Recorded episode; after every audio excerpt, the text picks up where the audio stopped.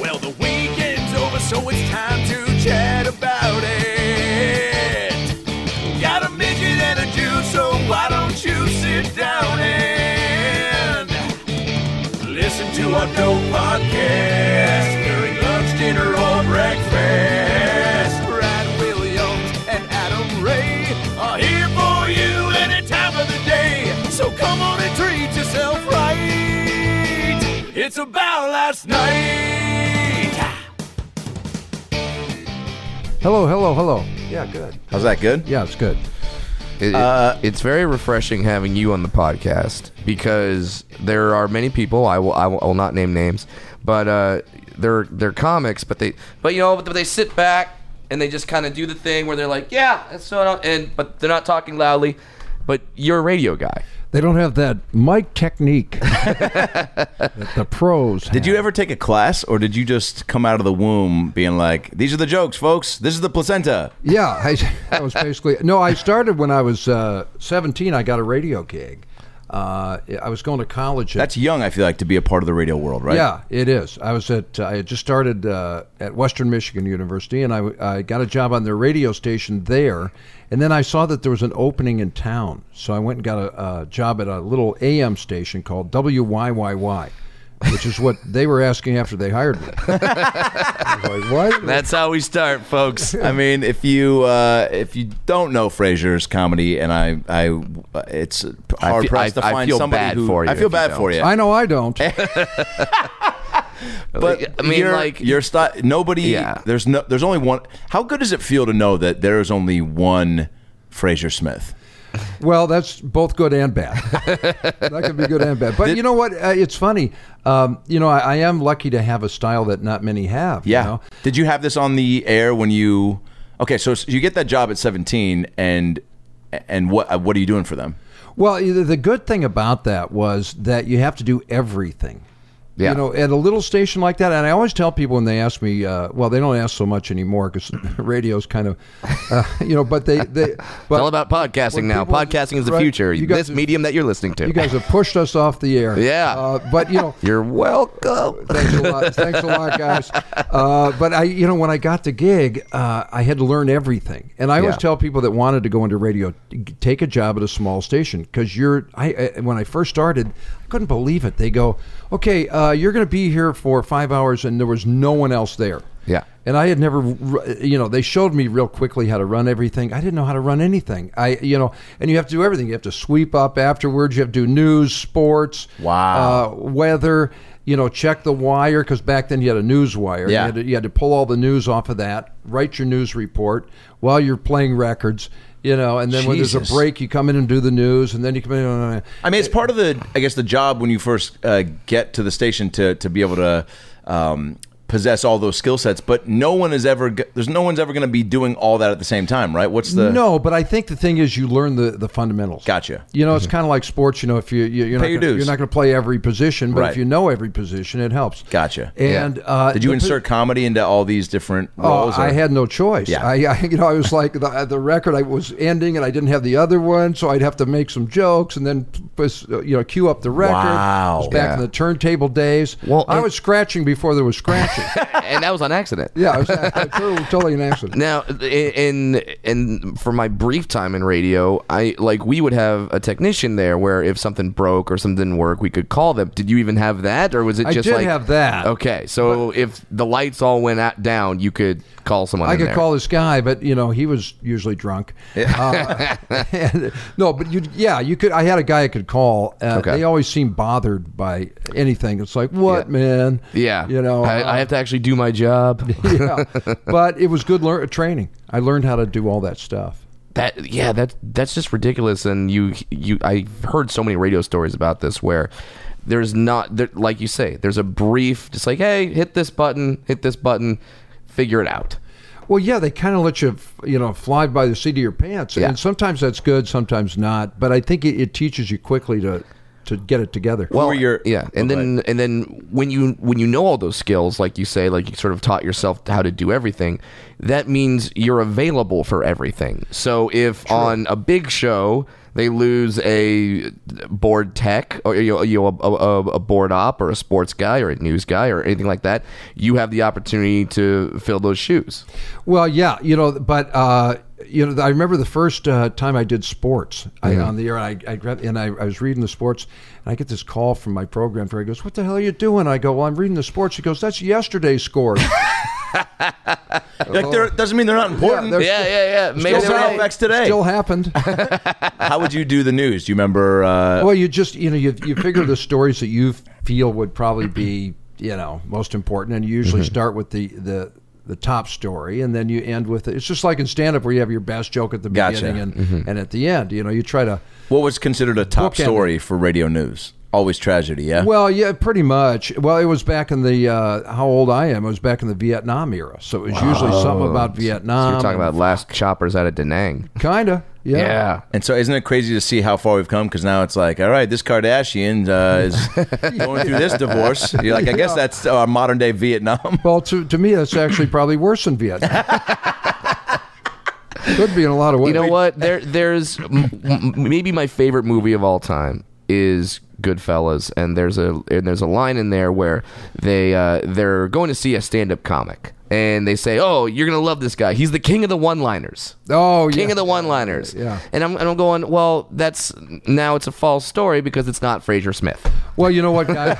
Thank you. king of the I- one-liners. Uh, I don't know if I'm the king, but I do know that uh, when you compare yourself to a real, like I got to work with Rodney Dangerfield, who was Yeah. Shut up. really the king. of when Uh, the when did one-liners. you work with Rodney? Well, he used to come into Laugh Factory Uh-huh. right down the street here uh, every Friday night for a while, and I was the eight o'clock show host. Mm-hmm. And Rodney would waddle in and uh, literally waddle, usually with his fly down and his shirt sticking through it, and then he's uh, he's stoned to the gills. Really? Yeah, and he was uh, with his awesome. 35 year old wife, his, his beautiful wife, and for they'd him. come in. Yeah. And he'd walk in and he could barely get up on stage, and the crowd would give him a standing O just getting up on Yeah. stage. Yeah. And then So he's still. so at this point, still uh, just a, a juggernaut. Uh, I mean, well, Oh, he's, he's just a no, at this legend. point he's 82. Oh, but I okay. mean, like the You know, the or prestige 80s. of him being the aura of his Yeah, presence. the was kids still, got who he was. The kids knew from the movies, mostly from you know Caddyshack and stuff Mm-hmm. like that. But they uh, they knew who he was and they respected him.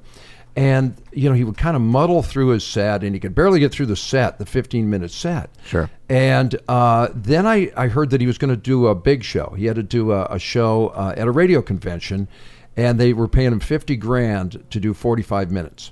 So I thought, oh man, he's not going to be able to get through it. He, Mm-hmm. Yeah. he can hardly get through that 15 minutes. Uh, you know, so uh, I, I I happened to be there. Jamie Masada and I were at this thing. Jamie was there with Rodney, and he looked like a whole different human being. He was in the uh, uh, blue suit with the red tie, immaculate.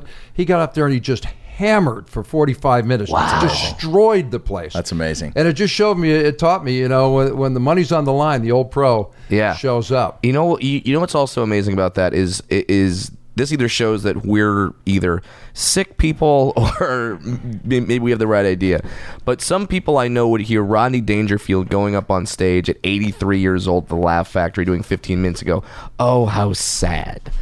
And I hear that and go, how awesome is that? Yeah, it's pretty- That, that pretty we can still do this job. Like when they're talking about, uh, like they're talking about LeBron James, who is an Adonis, who is a physical perfection. He's Brad, thirty-four. put your pants on. I mean, hold on, I'm almost Yeah, finished. relax. And uh, the, a- a- and they're talking about like, oh, he's thirty-four, he's over the hill, or it's amazing he's still doing this.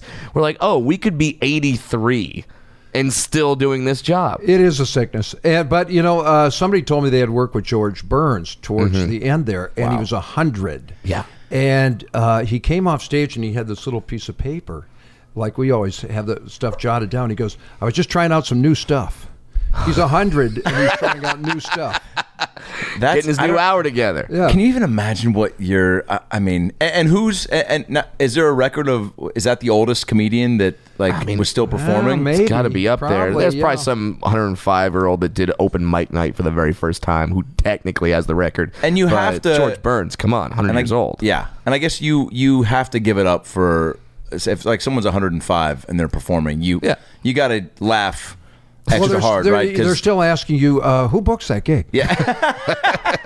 you know, hey, the the old booker uh, died. I don't- Okay. But uh, you know, the, with those guys, you know, with Rodney, uh, it's nice of you to say what you said about my one-liners. But Yeah. I have about a tenth of as many one-liners as a guy like Rodney. I remember that one live uh, album where he's he's do he, he does like an hour of one-liners. Yeah. he stops halfway through and he goes, "I know a lot of fucking jokes," and then and then he goes on and does another half hour of Yeah. noth- non-stop jokes. So And when you think about that, like a, a one liner from Rodney took maybe ten to fifteen seconds. So to so that's four or five jokes a minute. it's a million jokes. And and so to do so that's sixty times four like that's the that's the number eh, that's over hundred and twenty jokes Yeah. that you have to remember in an hour. yeah, was he yeah. one of your influences? Uh, yeah, I love Rodney. Yeah. Uh, my favorite was Carson. Yeah. Well, Oh, that, Carson, that's another. I guess for everybody, Yeah. loved Carson. But well, and here's he something. had that style that Yeah. I just, uh, you, you know, when I do, a lot of my jokes aren't that good. So what happens is then I Not just true. I make fun of the fact that they don't work, and and that's what Johnny was best at. He, Really? yeah, when when it, it, it was almost more exciting to see Johnny Carson flub a joke because you know that he would get out of it somehow. Why? And they, I actually uh, heard that they wrote uh, a bad joke on purpose so he could do a saver. What they Really? call a saver. Yeah. Wow. He had his staff write a, a corny joke that, and then he would have a comeback. I mean, yeah, and, and I've seen I've seen you do that on the rare and the rare occasion when a Fraser Smith joke does not go well. You Well- you you usually have a good comeback. I just love uh, Johnny, his whole thing. Like if it wasn't going well, and Yeah. sometimes you know you're doing it every night, and and even though you have you know 15 writers, still there's sometimes it is a bad news week, Right. Sure. And there isn't anything to talk about. So he would be, have weeks where I mean, and, and shows where he wasn't doing that well, and he would just stop and stare at everybody and get a huge laugh. He just stare at Doc and shake his head, and you know, and the crowd picks up on that timing. He had amazing timing. Do you have a formula to your writing and your joke style? And and uh, two part question for that, because you're also always topical, which is awesome. And uh, when did you? When did this style become uh, appealing to you? And like when you first were going on stage, were you a storyteller? And it just kind of you were like, all right, let me cut the fat, and you just kept cutting. Well, you know what? Uh, uh, my radio approach is completely different than my stand up. Yeah. And, uh, you know, in in radio, I pretty much tell stories and just, you know, tell little crazy anecdotes of what's been happening during the week or what's happened to me. I don't sit there and tell one liners on the Right, radio. right. Yeah. So I had been on radio for a long time. And so when I went out to first do stand up, I, I thought I'd do that same thing and I'd tell some stories and Yeah. whatever. And that didn't work at all. And so then I thought, well, for me anyway, I mean, it does for a lot of other people. You guys are great at it. I, I you know, so I thought, well, what else can I do? And then I was a big fan of Carson's and I thought, well, I'm going to try that.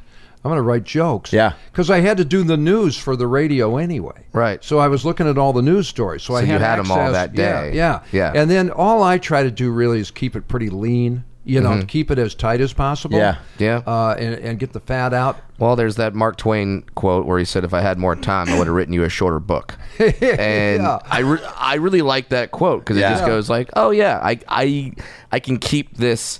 I, I mean, I, I can keep making this smaller and smaller and smaller." And as a dwarf, I really respect that. smaller is good. Small is good, yeah. it really is a challenge whether you're writing one-liners or or fuller stories like like Brad and I might do, where you still want it to be as tight as possible. Sure. Oh, So it's challenging on both uh, sides sure. of it No, as far no, as it is, yeah. I think we're always uh, as comedians on a whole like looking to just make something as strong from top, not have anything you're saying be wasted Mm-hmm. words, but.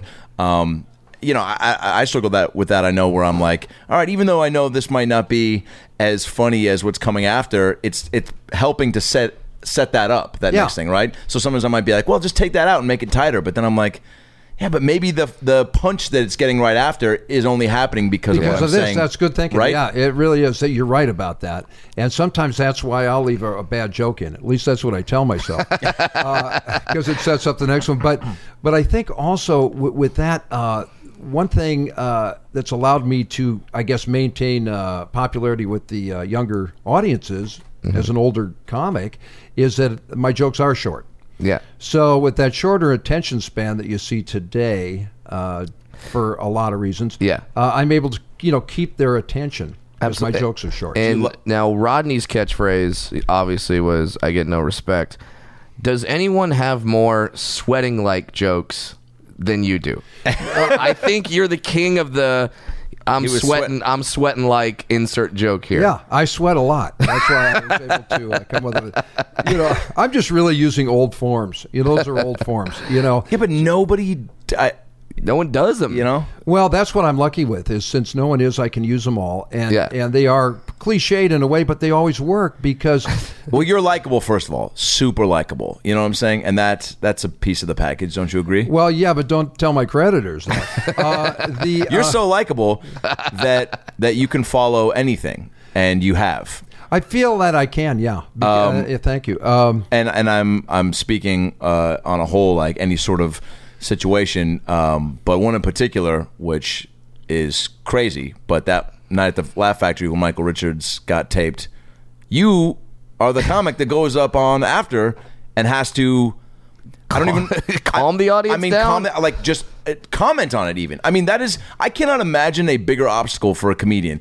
There's been times where you follow someone that that crushes or bombs that you weren't expecting to, and you're like, wow, there's I'm just there's a different energy in the room. But the energy of of N bomb being screamed to the rooftops, like from a TV star that seems like That does- he wouldn't- never wouldn't do that? I mean, Yeah. it's- I don't even know. wh- Can you just take us through that e- night? even Roseanne was like, "What was he thinking?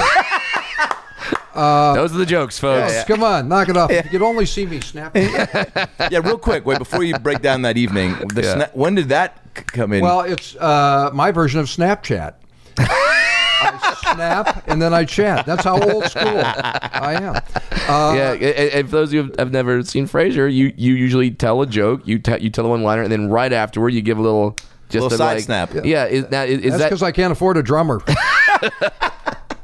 you know. it's a cue? Yeah, I mean, Uh, so so that was an accident too, though. I was at Brad Garrett's club in, which is a great club, as you know, in, uh, Vegas. in Vegas at the MGM, and um, I was walking through the lobby after the show, and everybody was snapping at me with their fingers, and I go, "What are you guys doing?" And they go, "You're that snapping guy." And apparently, I was doing it subconsciously and didn't really realize it. So, Oh, interesting. Then I put it into the act. wow. I mean, so It it is is so it's a- just like a tick that you were doing Yeah, I naturally. guess- I guess, you know, and with one-liners it works because uh, that was what the drummers used to do back in the day. Right, that was They the would hit- rim shot. In fact, Rodney would go out with a drummer.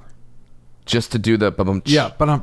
it is nice when you, Jeez. when you see comic like when I first started seeing like guitar comics, and I was like, boy, what a great extra weapon like Yeah. to assist the jokes. I mean, that's you know to a, another level, but but it is like, and you don't do it every time, No, right? Yeah. No, because uh, you know it, you only really need to do if the joke didn't go over that well, which Well- is a lot actually. Well, and and, I and, have carpal tunnel. I and not and not lost three washes in the last week.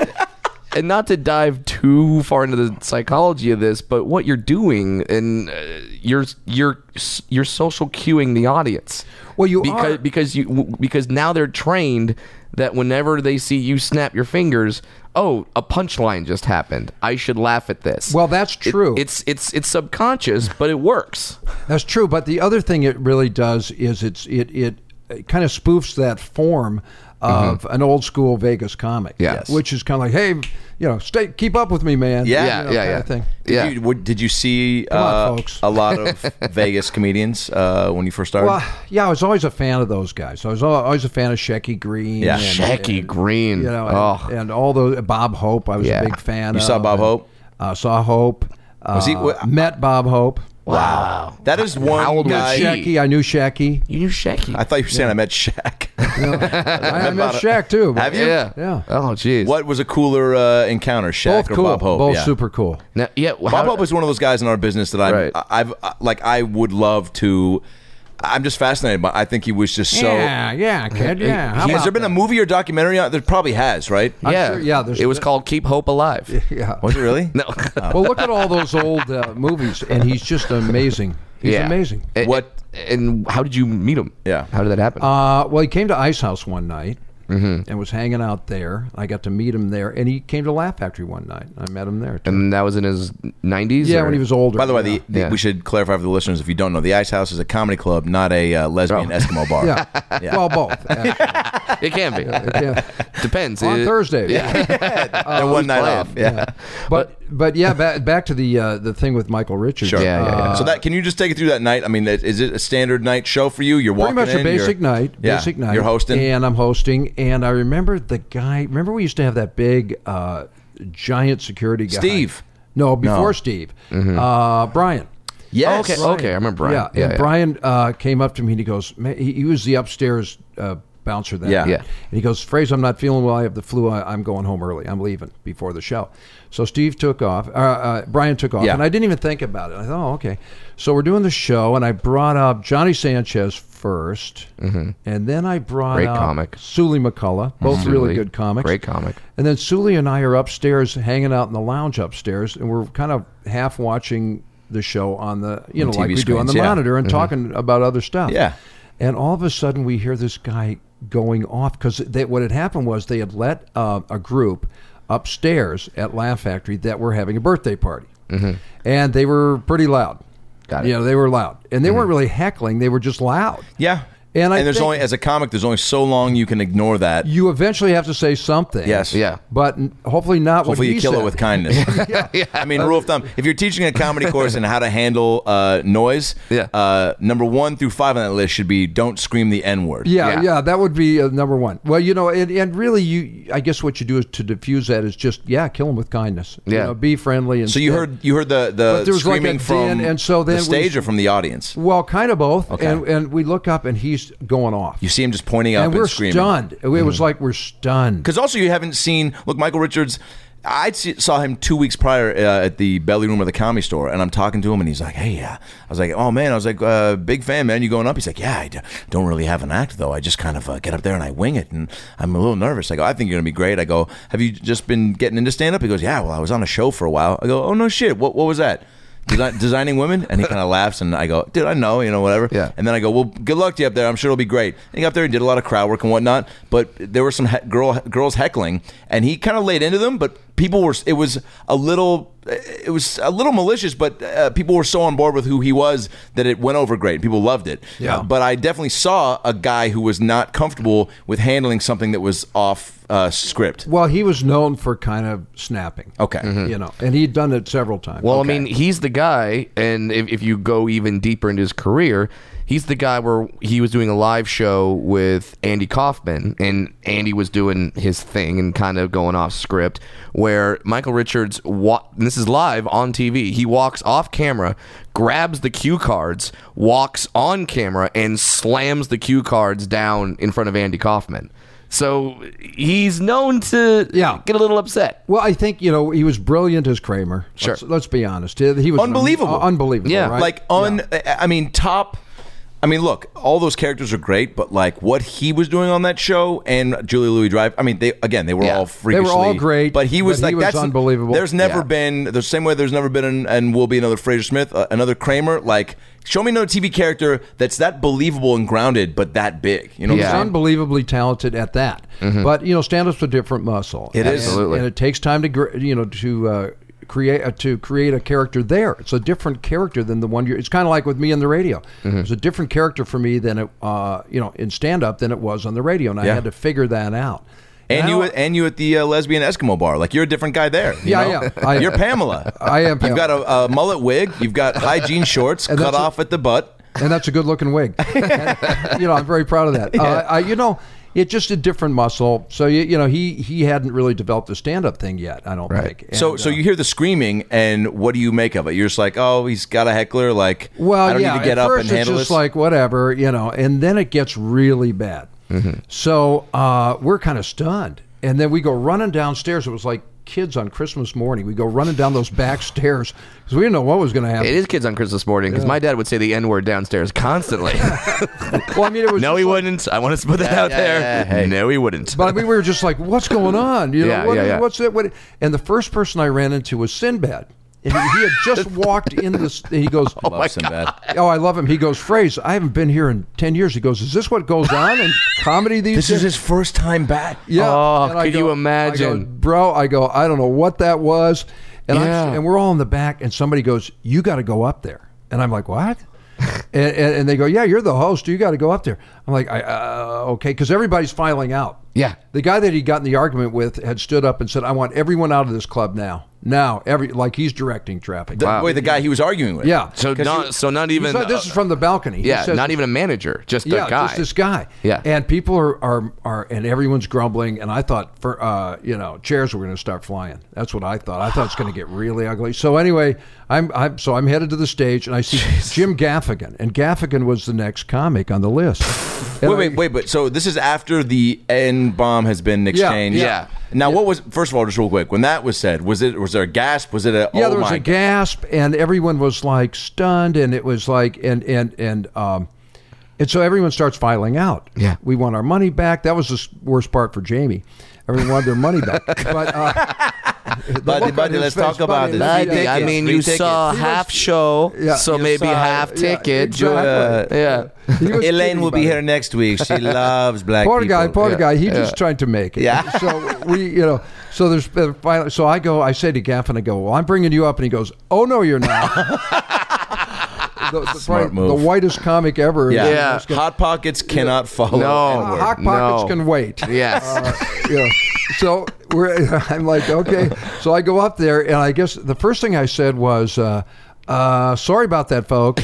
Which- which- Which is like, I mean, I mean, it's so such a, a simple yet accurate way to describe what just like. well because you can't go up there and say, "So have you seen this in the news, guys?" like, you can't no, go back into you can't your go you back. have to ad. address it, but you don't want Yeah. to. You don't want to and you uh, can't blow it up. You can't blow it up either. So it was a weird one. And then I did say, uh, I go, I think we just saw uh, Kramer morph into Mel Gibson because it was right after You know that what? Mel Yeah. Gibson thing. Having a line. Wow. I had a line. Ha- having a line. Yeah, I had a line, and it got a laugh. And then, but then I had to do ten minutes, and that was brutal. Oh, uh, you know, and I'll tell you who saved the day. Who Mm-hmm. didn't? Uh, I don't think get any credit for this, but Mike Marino, because I brought Mike up next. He was the guy after uh, Jim. Jim. Oh, so, I- Jim was like, "No." Jim's not going up. Oh, wow. So I brought up Marino, and Marino gets up there and he goes, "Hey, what's the big deal?" He goes, uh, "I'm from Jersey. This happens every day."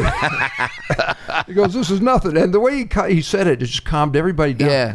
But there weren't many people left. I was going either. to say It was at about that a point, and also third the of a- chaos is just filing into the lobby and outside. they're outside. It's almost like that transition to the, The midnight whole show, crowd's right? outside. You kind of. Yeah. Only Yeah. everyone's pissed. Oh, well, that can happen then too. yeah, yeah, but everyone's out out front just screaming, and and it was crazy, chaotic. Wow. Uh, he somehow escaped up to Jamie's offices upstairs in the third. I was going to say you can't just walk outside at that. No, point. Yeah. those guys were probably looking for him, They right? were. I'm sure Yeah. they were. And I think he wanted to go down and apologize out front, and everybody goes, "No, dude." Yeah, don't no. Yeah, you can't, man. And and this is the time, and people don't remember like it, it- it, like this is before cell phone cameras. Th- This is before e- everyone has. Well, everybody kind of thought it was just going to be a bad night Yeah. because people were just starting to use cell phone cameras, and Mm-hmm. I, I didn't even, I, you know, I'm at the comedy store the next night, and uh, we were talking about it. We said, "Did you, uh, you know, did you hear he had a meltdown, kind of?" And you know, "Oh, But people were kind of putting the pieces together. Yeah, and everybody was like, "Oh yeah, well that'll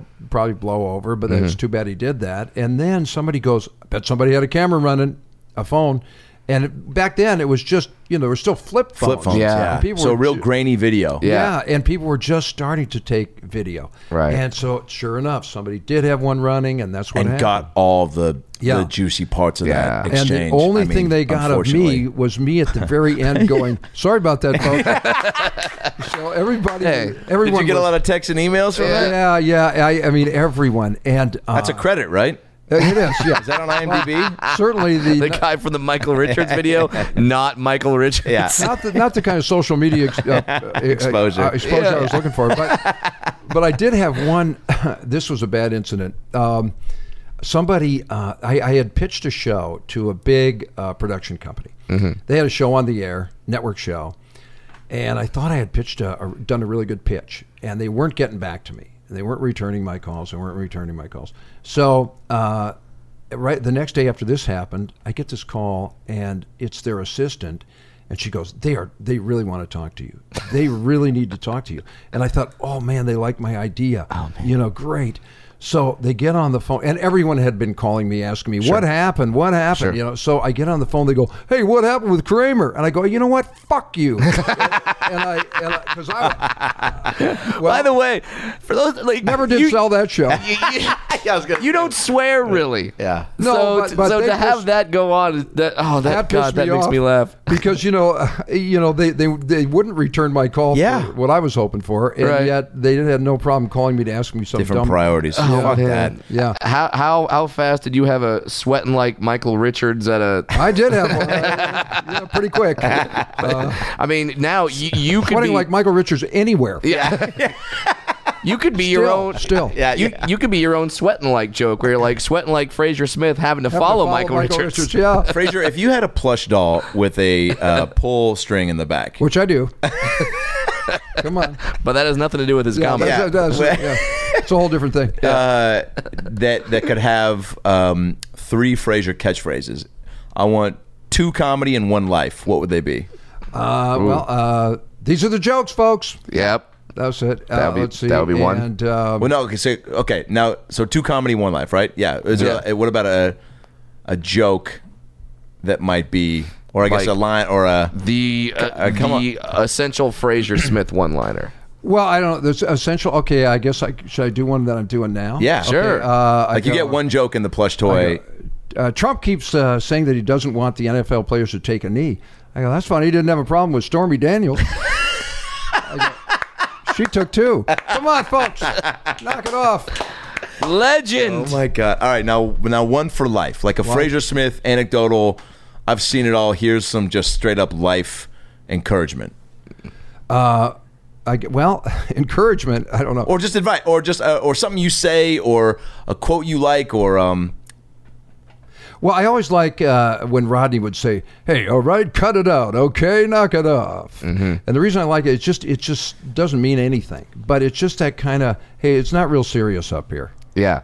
You know, life is not that. It, you know, uh, I guess that would be the only real redeeming feature of my character would be that his attitude is, "Life's not that serious. Don't Yeah. be don't be so uh, uptight about everything, and and just silly is good, and light is good." Well, I want to piggyback on that because how do you feel when? Because I think your your comedy is so universal and likable that people, any person can.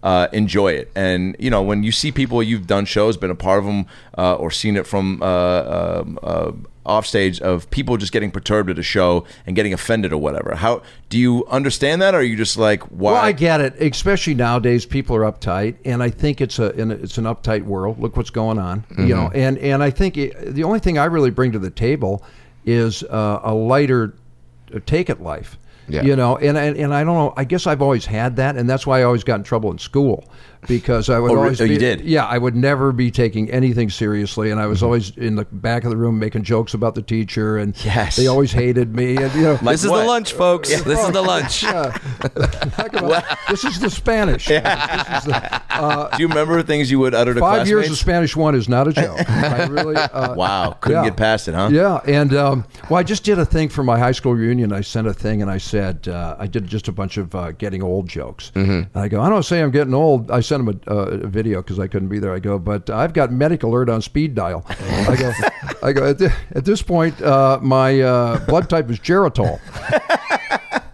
I go, if my prostate gets any bigger, I'm going to have to uh, count it as a dependent. I go, when I flip people off, thanks to my arthritis, it hurts me more than it does them. These are the jokes. guys. Knock it off. The legend. Do you uh, do you ever do you have books and books of jokes, or are you just remembering them all? You know, I, I wish I had kept uh, more of my older jokes. I, I let a lot of them go because, you know, the one thing I have is a, a quick turnover. And, Yeah. Because uh, it's current events. It's news. Yeah. So the but I, I later figured out you could you could uh, and you guys know this. You can take an old joke and tweak it. Yeah. To today, just Absolutely. by changing a couple words. And like an idiot, I let a lot of those older jokes go that were pretty good. Yeah, I mean, um, you could uh, y- y- l- take any racial topic. It's usually universal. You just plug in some other name that, like, yeah, yeah, you You- can uh, take you- you can take a Michael Richards joke, which And Roseanne. and and, and Roseanne, Yeah. and essentially just switch them or update them, and then you're good to go. Thank you, Roseanne. So that- Did you work with her? I know The factory? Roseanne. Yeah. Yeah, I know Roseanne. Have you talked to her throughout all this? Uh, I haven't. I don't know her that well. Yeah. Mhm. But but uh, I was always a fan of hers in Do terms of her stand up. I loved her stand up. course. But uh, I Who didn't- when you- when you didn't like first- what happened here? When you, you moved here in in when Uh, seventy eight. and how? Uh, I mean, just and start comedy here at that same Well, time. I, I- I, I, I got on the radio pretty quickly. I got on K Rock. yeah, yeah, uh, and this is not Kevin and Bean K Rock. This is before them. This is before they actually had studios. No, they, uh, it was like it was. were outside it people's actually houses was. with it a was microphone. actually in Yeah. a hotel suite. wow, Yeah, and I get this job, and I'm coming from Detroit, and I'd been in a big station there, and I'm like, "What is this?" Yeah, and I but got you were it- on air. Yeah, I'm on Right. the air, and that got me uh, noticed in town because K Rock was the hot station then because they were the underdog, and they were bringing in the new music, all the new wave and all the hip hop. I mean, the uh, uh, new wave and, and the punk. Yeah. they Right. were bringing in. And this in the 70s. Yeah, late seventies. Late 70s, early And 80s, yeah. uh, so I got this gig there, and all of a sudden I blew up. I was like viral before there was viral. wow. And, what uh, what do you think contributed to that? What were you doing? just I was just uh, a wild kid. Yeah. you know, on cocaine and crazy. for real? yeah, I was a wildcat. While you were on air? Yeah, I was out of my mind. Wow. You know, and but I was Crazy on young enough to cocaine, do it. what's that like? It was just all my same jokes. These are jokes, folks. These are the Really- jokes. Really fast. These are really jokes. fast, Yeah. Holy crap. Who's got jokes? You got jokes? Oh, man, I, I'd suck a dick for some jokes. I was just out of my mind. Is that one of the plush toy catchphrases? I'd suck a dick for some jokes. Yeah, sure. Uh, I probably would. I, I need jokes. I need jokes.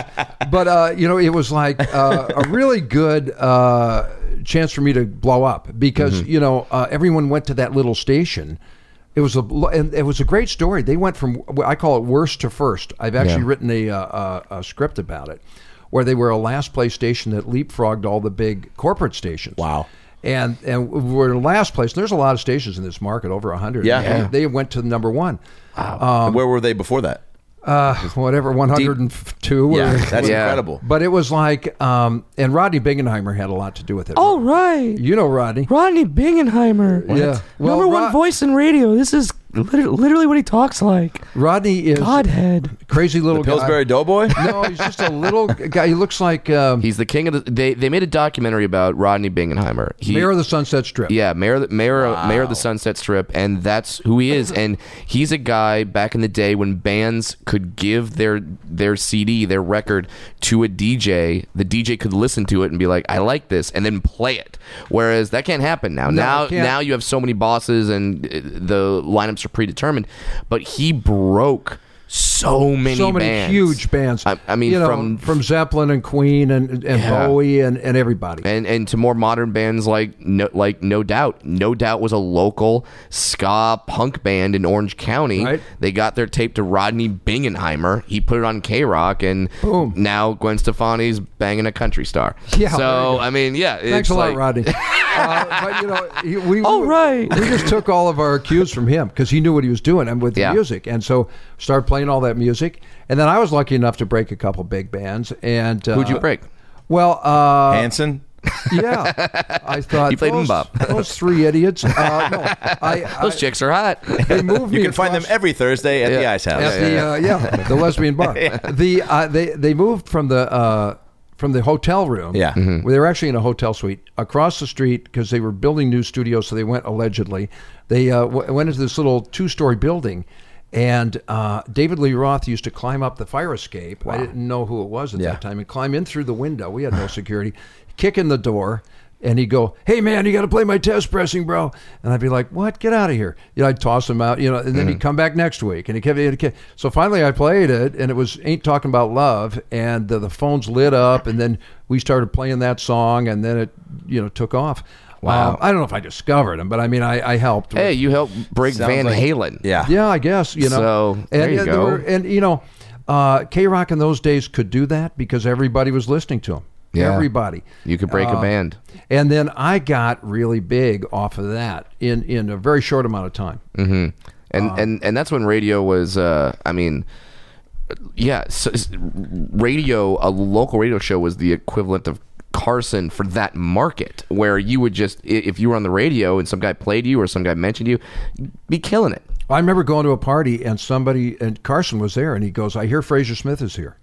I, I was like an underground. Wait, Holy are, wait, shit. are you serious? Yeah, I was like an Wow. underground. Only you said it like this. Ah, I hear uh, Fraser Smith is here. That's weird. That's Uh, unbelievable. Yeah, I got my name got really big. It was like Stern type of thing, you know, No but shit. not maybe as big as Stern, but it, but it got pretty big. I, I've and it was heard just stories. because of that uh, station, really. It wasn't me. It Now I've was heard the old station. Mm-hmm. I've heard old K Rock stories about how uh, managers and record labels would slip the DJs extra cash, drugs, things like that to get to, to get their bands on the air. Is, is that That all happened back then. can you Sure. confirm or deny? You can conf- you can confirm. I can confirm unofficially. and uh, yeah, no, that, that- those were the days when that still, I guess, was going. on. Yeah. yeah. and uh, you know, uh, it was a, a wild and woolly time. Yeah, now, have you? Because I know Adam Carolla is making the K Rock documentary. Is he really? Yeah, have you reached out to him at all? You know, they uh, one of their guys contacted me, and then I Okay. haven't heard back from them, so I haven't uh, really done anything. Oh, we there. got to help bridge that gap. But yeah. I am a, I'm a big fan of Adams. I think he's awesome, and I love that whole era of K Rock that that followed. Well, sure. It's Adam Carolla. It's Jimmy Kimmel. Those it's- guys were awesome. Yeah, it- all all on the radio. Oh. they're still awesome, but back when Yeah. they were on K Rock, they were great. and and they're just local talent that everyone sort of passed up, and then K Rock found these guys. Yeah. Were you on in the morning or? No, I was on at night. I had Okay, a cool. Friday and Saturday night show. Awesome. And um, at the peak of the of the thing, I got fired because I I didn't realize I was really young, and I, I didn't realize uh, off the record is not really off the record because they did a big article on me in uh, LA LA magazine, I think it was, and. Um, the reporter shows up and he's like uh, because they were they were at that time they were trying to sell the station which they wound up doing uh, and so they were playing no commercial it was commercial free Oh, so that meant our checks were bouncing and all this stuff so uh, but I, I didn't want to quit because it was too big Yeah. so i just kept going in you know anyway and the reporter at the end, he goes, "Hey, do you want to go have a drink?" And uh, so we go over to the lesbian bar, and uh, we, we, so we're hanging out, we're having a drink, and he goes, uh, "Hey, off the record," and he had his tape Mm. recorder shut off, and it was in his uh, uh, uh, backpack. Yeah. and I thought, oh well, you know, he's In his backpack. Yeah, it's in his Can't ba- penetrate yeah, sound. Yeah, This is Jansport. yeah, we're just talking. Yeah. So we're having a drink, and and he- and, I, he goes, "Well, tell me off the record, what's going on over there? I mean, they're, they're not playing any commercials. How are you guys getting paid? What's going on?" Oh, setting So you I up. start going, yeah. So I start going, well, you know, we're not getting paid. Open up in your heart, yeah. yeah. And and I said all this stuff that you, you know, I was an idiot. Yeah. And so when this big article comes, it was a huge article on me. Uh, I thought this is going to be my big break. Yeah. Oh, I get, no. I get fired the next day. Holy Yeah, shit! I Because the article Yeah, now because mainly and I don't blame my bosses. You know what? They were trying to sell that place. Mm-hmm. They didn't need some dummy kid going on there and and uh, spilling the beans. Fuck. You know, and so and it was really on me. But then, but then you got picked up by K, uh, KLOS. KLOS, it worked pretty out quick. pretty good. Yeah. Yeah. I was off for about a month and didn't know what I was going to do. What did you do in that month? Just hung around with my buddies and got loaded. Yeah. and, and, and was depressed. Yeah. Because, you know, it's really a weird thing to be uh, kind of like probably what Roseanne's feeling right now. Sure. You know, you're you're on top one day, and the next day you're down, Yeah. and you're way down because all of a sudden no one can reach you, and people bail quick. Yeah. You know, I noticed- especially in this town. Well, yeah, probably. Yeah. But I noticed that uh, I'd never been a big, you know, hotshot with women or anything. But all of a sudden, when I was the big uh, radio guy, I was getting all these women. That's it was unbelievable. awesome. It was like a rock star. I was Oh like, how my did this God, happen? Fresh. Yeah. I couldn't believe how it was happening. Did you have a go-to line or a place you would take Nothing. them I to? just had the show. But Wow. the This show- is the penis, folks. that didn't work. But, yeah. but, uh, but as soon as my show went off the air, they were all gone. Yeah. yeah. I was just it Jeez. happens quick. That's this city, though, right? Yeah. I it- guess it's or LA fame in general, maybe right? just fame in Yeah, I general, mean, yeah. I mean, they talk about it that having that happening to sports players all the time, where it's like they're they're they're the king, and then they get injured, they have to retire, or just they get cut from the team. And, all and of a I sudden don't mean it's all that as a gone. knock on women at all. I just No. mean I think it's just what what I was trying to say. Really, is what you said. It's fame. All of a sudden, when someone's fame goes, everybody bails. Mm-hmm. Yeah. it's not just e, everybody. Yeah. everybody's like, well, there goes my manager, there goes my agent. I know. and they all bailed on me too. Now, when when when does stand up come in? Because while you're doing all this radio stuff, is is uh, Are you going to clubs? Well, yeah. I, I had met uh, Jamie Masada and a friend of mine uh, who was a comedian and a producer. He's a we get radio. about about 15, 20 more minutes. yeah, about twenty. Great. Uh, Okay, yeah. great. Uh, was um, was producing my show, This guy, uh, Vic Dunlop. I don't know if you remember Vic. Mm-hmm. I remember Vic Dunlop. Great guy, really, Yeah. really funny comedian. Oh, Was on wow. uh, uh, Make Me Laugh. that Yeah. show Make Me Laugh. Yeah. And, and he was To make uh, really weird fi- eyes, like hi- his eyes would kind of bulge out he when had he the would do a crazy punchline. eyes. Yeah, yeah, yeah, yeah. I A really remember funny Vic. dude, and and he uh, was a um, producer as well, and had Okay. been doing some TV stuff, and he was kind of the go-to guy around town for comedy at that time. So uh, he had this little office up in Hollywood Boulevard. He goes, "Fraser, I want to produce your show." So I thought, okay, cool, you know. So I go up. This is when I got the KLOS job, and uh, he uh, the the first day up there, he goes, uh, we're in his office, and he goes, "I got a guy I want you to meet. I think he's going to be your sidekick." And I hadn't even thought about a sidekick. I was like, what? I work alone, Mm-hmm. you know. so then he walks, he he brings in this guy. In walks this guy with this white suit and a white hat. I go, who is this idiot? It was Jamie. You know, I just thought he looked crazy. And and uh, and so we start talking, and I couldn't understand anything he was saying because this is the seventies. He, he Dude, had that Israeli barely- accent was so thick back then. yeah, Yeah. really thick. And he'd been doing stand up, I guess, at the comedy store. So, but we hit it off. At first, I didn't. At first, I was like, "Who is Jamie was doing stand up. yeah. Masada. I- yeah. And I go, who? This guy's annoying. You know, that was my first thought. I go, Vic is wrong. Yeah. Usually Vic is right, but Yeah. he's wrong. Yeah. And then slowly but surely, Jamie and I started to hit it off. He, I realized, oh, this guy's pretty cool. man."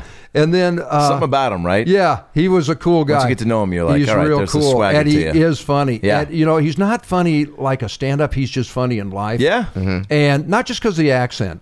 Because I didn't want to be that traditional guy that you know. Remember, this is the time where- in, where Iran had the hostages, or Right, just before right, that.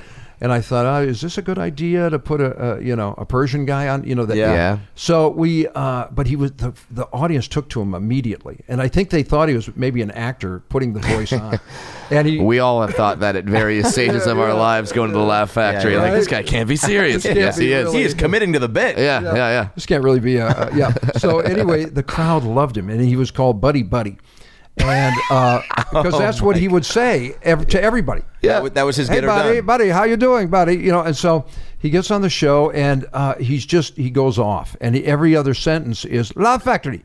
And my boss used to say to me, "What? Why? You know, other people are paying a lot of money for the, those Mm-hmm. ads. You can't have him saying Laugh Factory every ten seconds." But he would get on there, and uh, you'd be in the middle of a bit, and all of a sudden he would drop Laugh Factory, and you go, Jamie. uh, Grassroots marketing. Yeah, Yeah, it really no was. kidding. man. And he had this tiny little club. It was about He would come in while, the, while you were uh, banging girls and be like, Laugh Factory. And just- yeah, yeah. You could not get rid of him. And- But he he uh, he tells me one day he goes, buddy, I am going to buy club. And I, I go, what? And he goes, yeah, yeah, I found a club, buddy. So I knew he didn't have a dime, but he had borrowed some money from a big producer who was trying to get a tax write-off. So he bought that little corner, which is about a third. He had about a third of what he's got now. You know, it's a thin. Yeah. Uh, it was like a Turkish prison. It was just like real thin. And I've seen old photos of Yeah. Richard Pryor on stage, what looks like a hallway. Yeah, it's like a hallway. It's just a hallway. And it probably held max 70. Yeah. And you had to cram them in. And, uh, you know, none of the big comics would go there uh, at first, nobody. So all the comics were going to Comedy Store and they'd, they'd, they'd uh, uh, round the corner there at Laurel and Sunset and wave at us like suckers. Wow. You know, and was we there were- an audience or any? I mean, uh, you know, at first none, but then my radio show was pretty big, so I could get a lot of people in. Awesome. So I would I would fill for it stage up. time, yeah? or, Uh, or well, no? Yeah, for stage time. Okay, I cool. had never done stand up. I, I wanted to try it, and uh, gave me a chance to uh, try stand up. And so the deal was, you mention give give us some mentions, and then uh, you can get up on stage. Wow. Wow. So I was going up, and then every once in a while, a big star would come in to try out their stuff, like Pryor Yeah. or Eddie Murphy was in there one night, and, and he would come in with Paul Mooney, and Mooney was the by far the best comic that would come there, and they would and Dice, Mm-hmm. and they would come in just to try new stuff, Right. you know. and- Well, I I mean, and it makes a lot of sense. This uh, where someone would want maybe a smaller room, not the hopping place at the comedy store, like an open mic of today. Yeah, where you would just go be like, let me just see if this is good b- Yeah. b- before I take it to a main stage. Yeah, yeah, and and I was just terrible, and I had um, uh, some people would say I've never uh, passed that point, but I, I you know I had these all these dumb, really bad one liners. You know, that, I was still doing one liners, but they were bad, and then. What, what were the comics say to you? What, well, I mean, they Pryor didn't and care these because they were as bad as me. Except for, well, when Pryor and those guys would come in, they wouldn't Yeah. stay long. Oh, they yeah. would walk In and out. right out. Um, but I do remember one time uh, Tyson was there with uh, with uh, Eddie Murphy and and uh, Mo- Wow. and Mooney. And this just is after like peak Tyson. peak Tyson, he just won the championship for the first time. He's Oh, 22, geez. right? So he's out front. No one recognized him. But I recognize I'm a boxing fan, so I recognized him, and I go, "Hey, it's the champ!" And he was just uh, excited to have someone recognize him. He's like, "Yeah, hello, hey, Fraith, you okay? I saw your jokes up there, you know." So I so we're, we're talking. And- the jokes, jokes, folks. knock it off. And, uh, you know, so they- all of a sudden, uh, everyone does recognize him. Sure, that And they voice. start surrounding him. Yeah. Uh-huh. So then he can't get away. Then he's mad at me. Yeah. Why'd you you know stop me? You know. So they stop- and then I remember I still remember Eddie Murphy standing on the corner with his hands on his hips, going, "Come on, man!" He was trying to get Tyson out of there. Yeah. Oh So they could leave. And here was Tyson causing this big commotion. God. What's it like to have a 22 year old Mike Tyson mad at you? It wasn't uh, pleasant. Wait, so Eddie Murphy would go up? uh, yeah, once in a while. What was that like? But he was mostly there, I think, to see Pryor and, Yeah. and to hang with uh, Mooney. Everyone idolized Mooney. Yeah. And Mooney, uh, Paul Mooney, uh, if you don't know, is Yeah. uh, a, a legendary comedian who wrote a The lot writer of for Pryor Richard stuff. Pryor, and, yeah, yeah, yeah. And uh, wrote a lot of stuff for uh, uh, Eddie, too. And, And then Chappelle show. yep. So he- like Just a he's genius, Just a genius. genius writer and genius performer. And he would hold court. And he was by far the best comic there. You know, the rest of us were a bunch of knuckleheads. But Robin was coming through the factory, yeah? Robin would come down once in a while too, and Robin was always pleasant and wonderful. I Yeah. Mm-hmm. mean, just a great guy. You know, super cool, and, and you, all of a sudden there's this genius on stage at the Little Laugh Factory, and then what happened? I mean, there- that's a big presence in a small space, right? well, yeah, those guys. I mean, you know, and then what finally happened was that um, uh, Jamie uh, had had saved up some money. He was saving his dough, and the guy had a, a the restaurant next door was called Ah Fong's, and Ah Fong's was a famous Chinese restaurant with- that the stars all went to. And the, the inside of the restaurant wasn't that great, but the food was awesome. So uh, and it was back in the limo era. So limos would pull up nonstop all day, wow. and we pretend like they were coming to see us at the last. sure. And then, you know, the driver would run in and get the food for the star and come back out and they'd take off. So uh, finally, uh, Mr. Offong uh, had passed away and they were going to sell the place. So Jamie raised enough money to buy it. And he, so he bought the next thing, and all the comics one night came in, and we knocked the wall down with sledgehammers. What? That, that, that between the Yeah. the thing. So uh, then the, he's got this little club, and it was like, but it, it looked bad. It Mm-hmm. was just it was just chairs he had somehow managed to get a hold of, and, and it just really didn't look like a very a very good club. But I got a call. My buddy was uh, the head of Fox at that time. And Fox was just starting up, and they wanted to do uh, a, a stand-up show, and they've been doing it at Igby's, which was a club down in West uh, L.A. owned by Jan Smith, who's now the booker at the Ice. Oh, yeah. And Jan had that club, and but it was too far off Broadway for them. They wanted to be on Sunset because they were based on Sunset. So And Jamie had that prime real and he estate. had that, and my buddy calls Yeah. me. He goes, "I'm just about to make your friend a millionaire." And I go, "What?" And he goes, "Yeah, we're we're taking that club." So they came in and they renovated it at no small expense, you know, and and fixed it all up. And then they started doing that show, Comic Strip Live, out of there, Yeah. which Mm-hmm. they did for like eight years. And he got a huge weekly uh, fee for that. So he saved a location fee, and he saved up all that money. Jamie just did really well at, at some point, and that put him on the map. wow. Yeah, Amazing. until Michael Richards showed up, And really, put him really put him on the map. who would come through uh, star wise? Do you remember? Like that was because we hear these stories about like Dublin's and the Jay Davis shows, and and Well, all- you know, you just remember back in those days, uh, people didn't really know who Bill Burr was, but Bill Burr was coming in there, you know. Yeah, But I mean, like celebrities that would come to the shows. I'm saying. Oh, they would come to the Yeah, shows. like well, Cher, I don't know, You'd like- see uh, Mick Jagger was there Yeah. one time. Uh, I remember Uma Thurman was there one time. Rihanna came in. Wow, there it uh, you know, uh, they've had a lot of stars because you know over the n- now it's like you know Bieber and Drake's dad. You know, it's Yeah. like you know. not, not even Drake. But, Yeah. But his dad shows Oh, up. yeah. Yeah. I remember uh, roasting Drake's dad once. I didn't even know it was Drake's dad. I was like, this guy looks like the Persian Super Mario, and he was just fucked up. And we had this like really funny back and forth. And afterwards, he was like, he was like, I'm Drake's dad. I was like, no, you're not. He goes, fucking, yeah, I am. And started showing me pictures. Like, all right, yeah, all right, unless What are you, push a T? so yeah. Wait, that I just want to acknowledge that Fraser Smith knows about the beef going on between Drake and Pusha T. Yeah. Oh, Oh, so yeah. I'm trying to hook up Dennis Rodman to solve that. but uh, you know, it, yeah, it How, wa- how much do you follow um, just the topical uh, events of, of today? I mean, are you reading the news daily now, or is it getting? Yeah, well, you know, it's Tougher and tougher it's to pretty pay ugly attention. nowadays, and uh, there's some things you really can't make a joke about. I was going to ask you about that because you know there obviously are, are comics out there that are um, that have this mindset of nothing's off limits. But shit, I haven't heard somebody yet tackle the uh, you know kids getting separated from their families, Well, and I don't know how you because do there's not that. a lot of humor in that. And you know, the other thing is that I found, and it's kind of a chicken shit way of doing it, really in a way. But it's Carson used to do it too.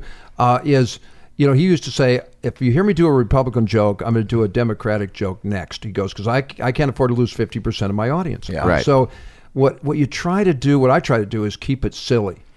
And again, that's really what I think I bring to the table. It's just light and silly. So Yeah. I'll do a Trump joke, but it won't be a hard Trump joke. It'll be a wacky Right. Well, Trump it, joke. yeah, it's like the Trump joke you said earlier about the Stor- Stormy Daniels. Yeah. You're not taking a policy side. Yeah. You're just saying the facts of what happened. and I think you know you have to because it depends where you're playing. Yeah. Like you know, we all we play in town here, we play in these uh, liberal enclaves, and then you go to Vegas and you've got people from red states in there. Mm-hmm. And if you're doing hard jokes against Trump, then they boo. Yeah. You know, so you kind of have to just keep it silly. Yeah. Make, make fun of his hair. Sure. You know, stuff that you know. It, it, Toes the line, but doesn't Yeah. uh, make a strong stance. I, Yeah. I guess. I mean, do you feel like this is? I think for other people, maybe uh, guys, they can they can take a lo- little stronger stance. My character doesn't really work that best that way. Right. Yeah, and, and and it's good that you recognize that and go, okay, this is who I am. Uh, some comics try like, and this is sort of the advice I try to give young comics when they ask me like, what should I talk about? I go, well, do you like politics? And they go like, no. I go, well, then don't talk about politics. Well, yeah, yeah. Don't I- do that. Like, if you're not think that's that true, guy- man. You know, uh, i- if you're not Lewis Black, don't try to be. Yeah. You know, and and I think that's real good advice. Mm-hmm. And for me, it's more just my guy is just kind of a silly, nutty, Vegasy guy. and that's why I, I always just, I'm always comforted when I see that you're like hosting the show because I go, great. Frazier's gonna go up there. He's gonna do Frazier. You're gonna do the one-liners, get everybody happy, everybody laughing, and now and now and now we're ready for the rest of the show.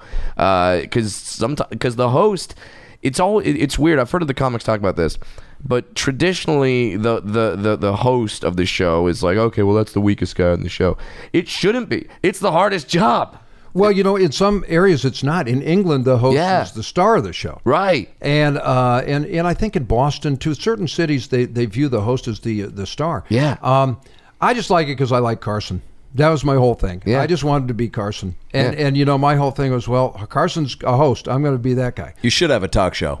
Well, and I know thanks, you were, guys. and you were, you filmed that uh, pilot right for the Laugh Factory. That was a when you had like Robert Downey Jr. on. When you were yeah, that interviewing- was my. I ho- was hoping to get something off of that, and I came close. Uh, I have not been able to land that, and that has been probably the the uh, most difficult part of my career. Is I haven't been able to, uh, you know, establish my dream, which was to get that late night TV show. Um, you know, and I'm still out there pitching. Yeah. Mm-hmm. I'm at an age where I don't know, you know, if they're gonna.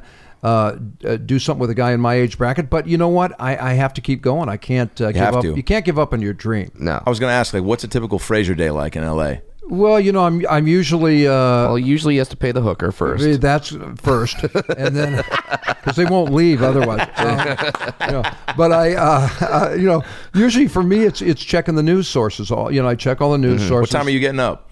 I'm up, you know, usually about nine because I, I'm up late, you know, and then Yeah. I, I'm looking at stuff. I watch all the late night shows. I try to watch all those, Mm-hmm. and then I try to write some stuff in the morning if I can. And, and then it's just used like all of us. I just run errands, and then uh, usually now I have to take a nap if I've got shows that night. Yeah, just so you can recharge and kind, Yeah. and, kind, and kind of be ready. And you also record your own podcast. I want to have everyone uh, go check out Fraser's podcast. It's called Puck Off. It is a hockey podcast you do with Joe Bartnick. I've been on the Brad's podcast. been on there, man. Yeah. It's fun. He's great. Well, when I get a team in Seattle, which we are, You're- you're you getting one, then man. I'll- I'm then I'll happy come. for you. You know that actually will be a great episode because you can get me maybe d- opening day and just get like the Seattle, uh, uh, the Seattle opinion. Well, in that perspective of Boots on somebody the who ground. just You would be got great. a hockey team, You would be great on there, and Yeah. I'm so glad they're doing that franchise. Seattle's It's- a great town, as you know, for sports. yeah, it should have every sport. You know what I'm saying? It should. And, and It hockey, should. Uh, and they're going to support that team. That's going to be a great market. Brad's a Ducks fan. Yes, sir. And, uh, you know, it's great having him on there. I've been really uh, fortunate with this thing. I love Joe Bartnick. He's Yeah, my he's partner great. on there. Yeah, he's hilarious. But I did not really want to do this initially because I hadn't been following hockey. I was a big hockey guy. The only sport I was any good at it was hockey. Wow. When I was You a still kid. play? No. Yeah. But I, uh, uh, and uh, there's many reasons for that. But I, Sure. uh, but I, the uh, hooker won't let you. well, she's got sharper elbows than I do. But, but yeah, that costs extra. But you know, the thing is that uh, you know I, I- I I still love the game, but I hadn't been following it. So Mm-hmm. I said to Joe, "No, I, I don't want to do this." And he goes, "Come on, man, you know how to run a show." He figured I knew how to run a show, and so we started doing it. And it, it, it took off in the hockey cities. You Yeah. know, as, as you know, Brad, there's a lot of uh, cities like Boston and Philly and, and, and New York Chicago, where yeah. Mm-hmm. in Chicago, where where hockey's big. So now I have fans in all those cities, and I'm just so glad I did it. I'm glad Joe talked me into it. it, it- awesome. it- it's really great, and and uh, it's a great hockey podcast. But at the same time, it's two great comics. So if you're not a huge fan of hockey, uh, uh, check it out. What Get a a, little bit of time! both. Yeah, what, what a time with the what, what happened with the Vegas Golden Knights See, and we, we, we really loved that. That the was a Stanley Cinderella Cup thing. with, and, oh, with and now if you follow Alexander Ovechkin on Instagram, he's doing something new with the cup every day. Yep, yep, and uh, not all of it legal, but he, uh, he, no, I was- we were glad to see Ovi get that cup. You know, Yeah. uh, he is uh, their legendary player, and and he hadn't won one, so it was nice to see that. And also the Cinderella story of Vegas, as you mentioned, that was a huge thing for Huge. hockey. Would you ever be a commentator for hockey? I don't think I could. I, Oh, really? I it it really is fast? much harder than it looks. And The guy that does it for NBC, Doc Emmerich, is just they're geniuses. I don't think it's that Unbelievable. tough. And let me give you an example. Ready?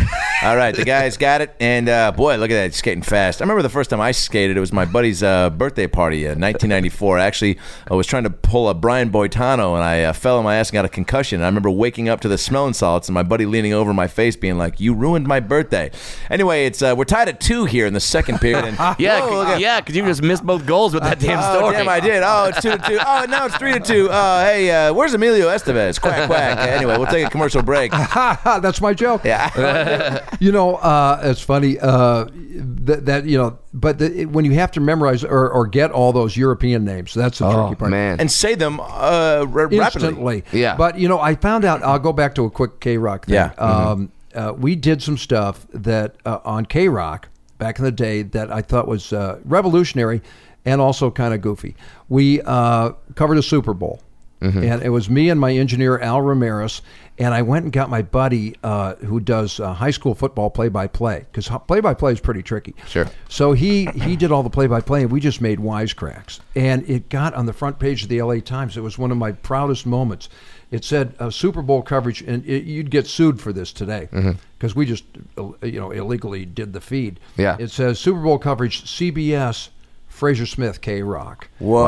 Front page of the Times. So we did that, and, and then you also did if i remember if i remember reading this the rose parade we, we did the Rose Parade Yeah. for a lot of years, where we would spoof the Rose Parade and Yeah. make, make fun of it, and that was really fun to do. We did so you would tell people like hey turn on the tv rose parade but then turn down the volume turn on the radio listen uh, to us, and then we would just rip on it. Yeah, you know? that's A- awesome. And then we also did a hockey game. We did a Stanley Cup uh, final game, and we did a boxing match. We did uh, Ali Spinks, and uh, oh, the one where you won the title where yeah, which was an upset.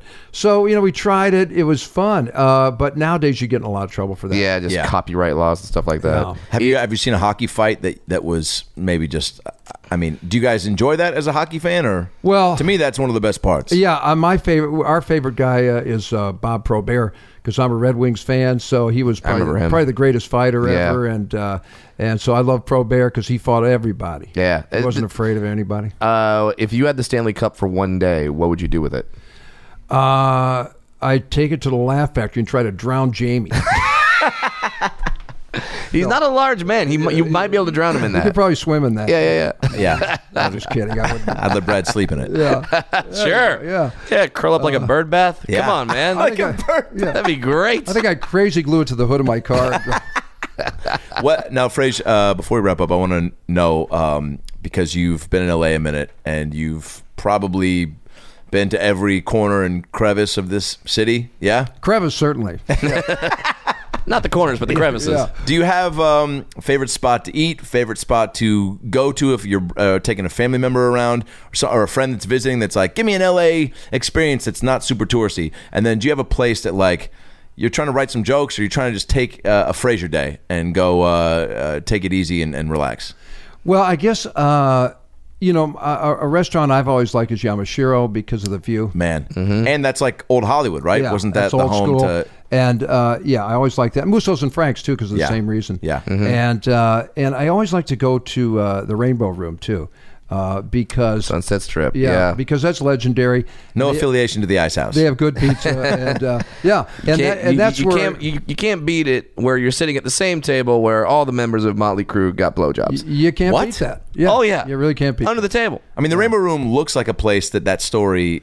Uh, no, that's l- no, that's all happened? true. that's all true. yeah, that was and the Belushi legendary- used to hang out there, right? Yep. Okay. Everyone did. Wow. All the Yeah. stars were there.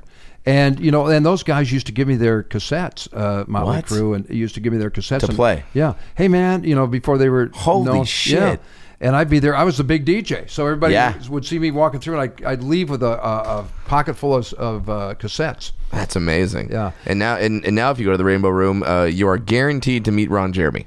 I'm sure he'll be. there. He is there every night. He's the maitre d'. Yeah. Every time I've been there, Also giving Ron's out been there. tapes. Yeah, still getting uh, cassettes from him. yeah. not one, no, not ones you want to watch. No, no.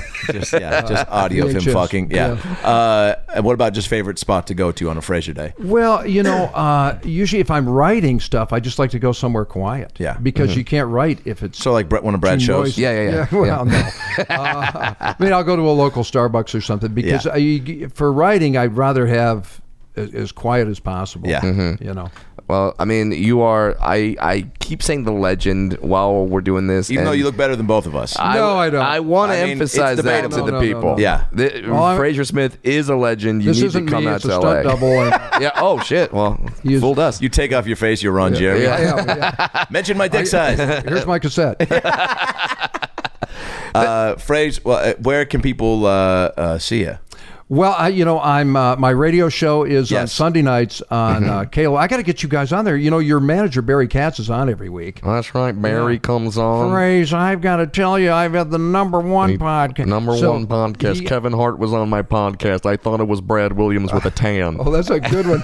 you're, do, you're doing great. Uh, but yeah, I'm on uh, KLOS 95.5 KLOS, Mm-hmm. uh, a- and uh, I'm there uh, Sunday nights 11 till 3 p.m. Uh, excuse me, 3 p.m. 3 Jesus. a.m. Yeah. Uh, 11 a.m. to 11 3 p.m. to Yeah. 3 a.m. Okay. And uh, every Sunday, and then you can get it on iHeartRadio and they Oh, great. broadcast it too. Uh, so check out their website. and, and, KLOS. and go like you've everyone goes through there everyone Oh yeah, well I've been lucky to have a lot of good guests, and Yeah. um, you know I had Tommy Lasorda last week. He was phenom- What? Yeah, he was phenomenal. Is with he his- still ticking? He's 92 and forgets everyone's name, but he really has. What great, does he call you? Great stories.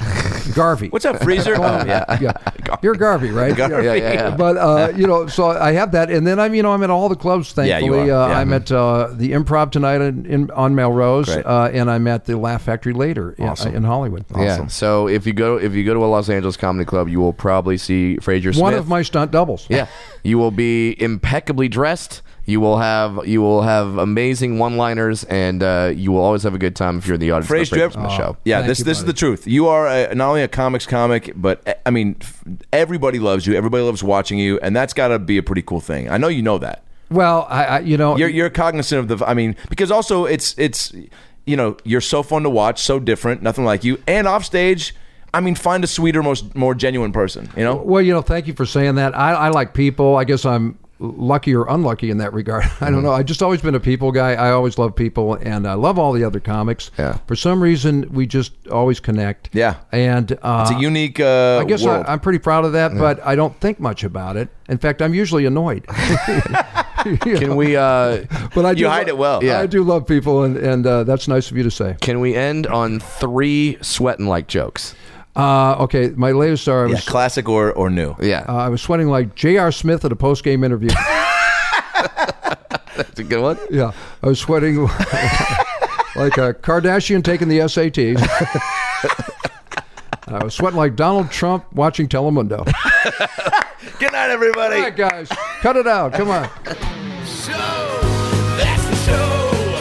Thanks for tuning in. We had laughs and stories. Now go listen to more episodes on iTunes or your phone. Subscribe and tell your family and everyone you know. But what should I tell 'em? Well, you can just tell 'em that Brad Williams and Adam Ray can help you get through the fucking day. Just follow us on Twitter at Funny Brad, and I'm at Adam Ray Comedy. This has been the About Last Night podcast. We'll be right back. Hey, everybody, it's me, Tony Danza. Thanks for listening to the About Last Night podcast with Brad Williams and Adam Ray. Boy, they're a lot of fun, huh? Why don't you subscribe on iTunes to this fucking podcast? Give them a five star rating so this midget and this Jew can feel good about themselves for a couple minutes. Also, get on your iPhone or Android and get the podcast app. You can also listen to it on Stitcher or aboutlastnightpodcast.com, where you can hear past episodes with great guests like Lisa Kudrow, Paul Feig, Kevin Nealon, Bob Saget, Dion Cole, Chris D'Elia, Adam Devine, Michael McDonald, Jaleel White, Bud Friedman, Steve O, Harlan Williams, Tom Arnold, Ron Funches, Rick Glassman, Blake Anderson, Anders Holm, Jessime Peluso, Joey McIntyre, and many, many more. I'm Tony Danza. Thanks for listening to the About Last Night podcast. Good night. That's it, right? You got it? Sweet. Boy, it smells good in that booth, by the way. What kind of candle is that? Hanukkah willow? nice. Seeking the truth never gets old. Introducing June's Journey, the free to play mobile game that will immerse you in a thrilling murder mystery. Join June Parker as she uncovers hidden objects and clues to solve her sister's death in a beautifully illustrated world set in the roaring 20s. With new chapters added every week, the excitement never ends. Download June's Journey now on your Android or iOS device or play on PC through Facebook Games.